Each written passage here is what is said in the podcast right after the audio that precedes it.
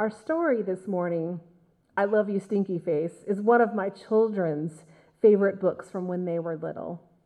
They would ask me to read it again and again, and my copy is well worn. They delighted when I came up with different voices for the various creatures, and the kids would giggle and smile, and they would reach for the book to pause and look more closely at the pictures on the pages, which are definitely forever creased and smudged from eager toddler fingers. And at the end of every reading, I would turn to my kids and look them in the eye and say, I love you, stinky face. And they knew what that meant. You may be wondering why a children's book should inspire such analysis on a Sunday service, but there is truth to be uncovered in the innocence of this youthful story. And there is a playfulness to the concern which really approaches one of life's biggest questions Are we worthy? In the story, the child is anxious before going to bed. Like many of us, our anxiety starts swirling in the evening. We worry about small things like, Did I set my alarm? And big things like, Where do I belong? The child in this story has a fear that they might not be lovable. Not only do they worry about not being lovable or being lovable, I believe they worry about whether every part of them is worthy of love. The child is asking about unconditional love. The child fears that they might lose or never earn their parents' love if they are different. And fear is a strong motivator. So many of us respond to this worry in our own lives by putting on a smile and acting in a way that is deemed acceptable to society, not being our true selves in a way that is, um, yeah, not being true to ourselves, or at the very least, feeling shame for who we might be if we were truthful. In our story, the child gives the mother fantastical scenarios to test her love. I wonder if we do the same accounting for ourselves. Do we wonder, am I lovable and loving to myself? And this is an essential question because to love the world, we must begin with ourselves. Angel Kyodo Williams, author, activist, and Zen priest, said in an interview We cannot have a healed society we cannot have change. We cannot have justice if we do not reclaim and repair the human spirit, if we don't do inner work. That is to say, that our inner lives are critical for creating peace and love. Of course, repairing the human spirit means we must consider the other side of peace and love suffering and grief for many people and common in American mainstream culture, suffering and grief are uncomfortable topics. It's easier to deny grief and hold on to anger rather than work through our traumas. The mindset that I grew up with led me to ignore my suffering, pushing it way down deep into the crevices of my heart, out of sight, out of mind. Ignore, ignore, ignore. Well, as part of my spiritual and religious formation, I turned to some Buddhist teachings to learn how I might find a better way to reclaim equanimity. I began to understand that suffering and grief are a natural part of life. And Buddhist teachings tell me I can notice a situation, process my feelings, and let those feelings flow on. Buddhist monk, author, and teacher Thich Nhat Hanh said, Enlightenment is when a wave realizes that it is the ocean. And these words give me comfort in a way because I realize that in the grand scheme of things, my experience of suffering and grief, even joy, are just a drop in the endless waters of life that encompass the past and the present and the future. I am infinitesimal and I am everything I simply am. And this perspective helps me when I start to become overwhelmed by the challenges of life. I thought Buddhism was a religion for only the rational minded folks, that emotions held no place in the Enlightenment. Weren't we supposed to free ourselves from the attachment of feelings? But this isn't quite the accurate picture. In the book Three Pillars of Zen, I learned about the hara, and that's the center of psychic and spiritual energies, which is in the region of our bellies. The function of the hara makes me think of the phrase gut feelings. Author Philip Kapleau says With the mind settled in the hara, narrow and egocentric thinking is superseded by a broadness of outlook and a magnanimity of spirit. Perception from the hara tends towards integration and unity and rather than division and fragmentation. In short, it is thinking which sees things steadily and whole. The figure of the Buddha seated on his lotus throne, serene, stable, all knowing, and all encompassing, radiates boundless light and compassion. And that's a foremost example of hara expressed through perfect enlightenment. From our very centers, emotions are processed and balanced. And then they can be transformed to ones of compassion, generosity, and resilience. There is no eradication of emotion in Buddhism, rather, an acknowledgement and a transmutation of feelings into a state of peace.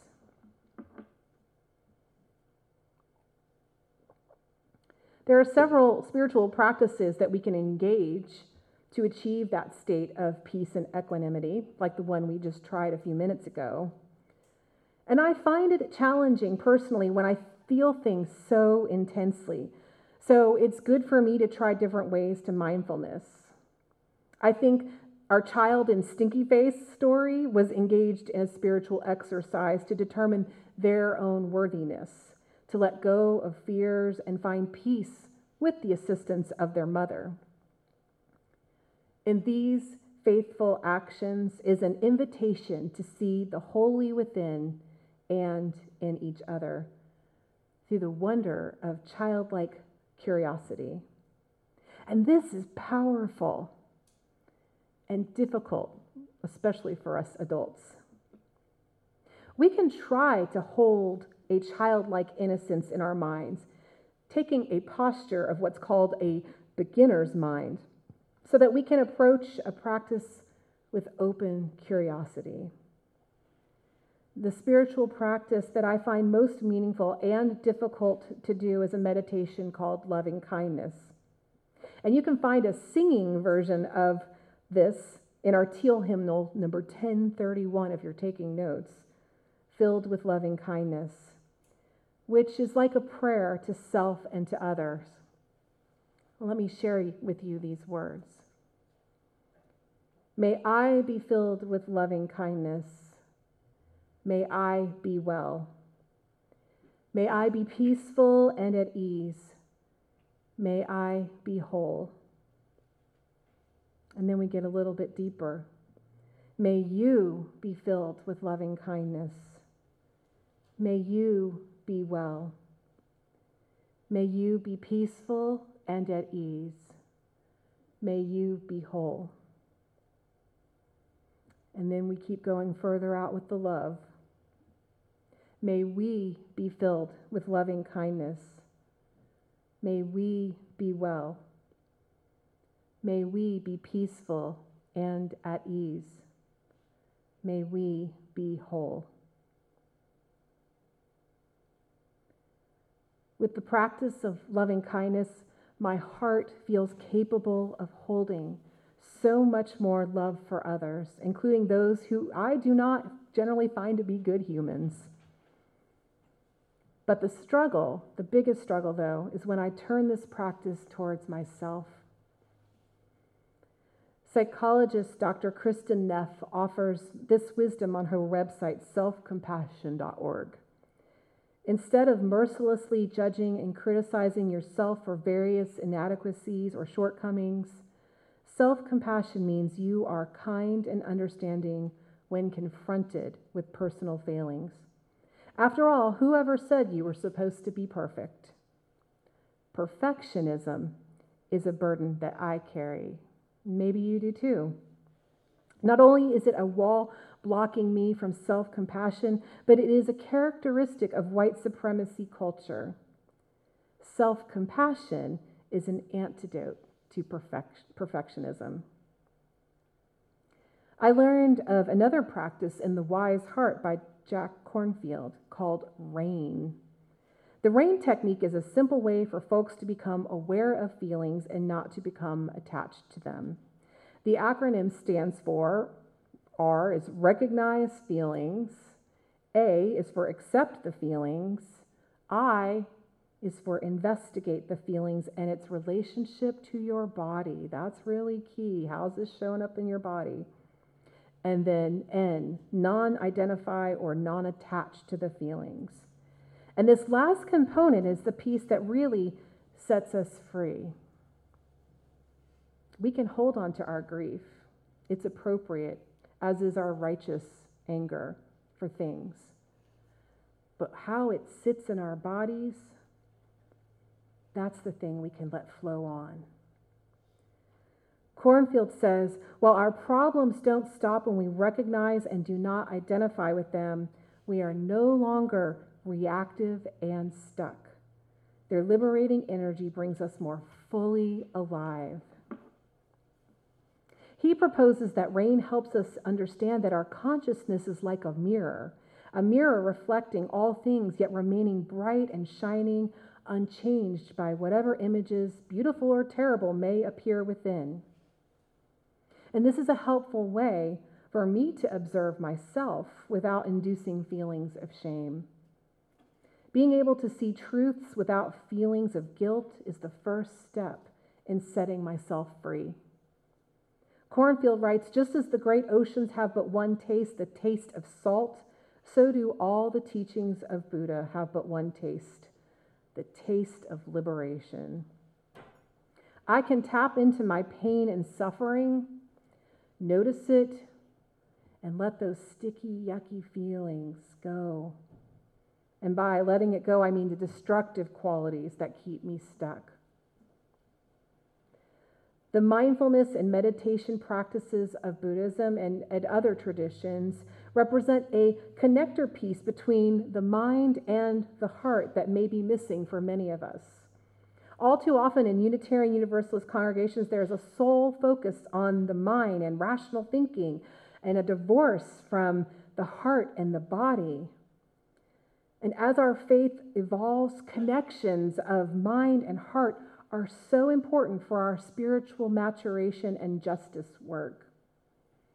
The heart work begins when we cultivate respect, starting with ourselves. When we learn, as Kornfield says, to rest in our own goodness, we can see the goodness more clearly in others. I believe that learning about Buddhism has helped me to see my own holiness and the holiness of others, which creates sacred relationship.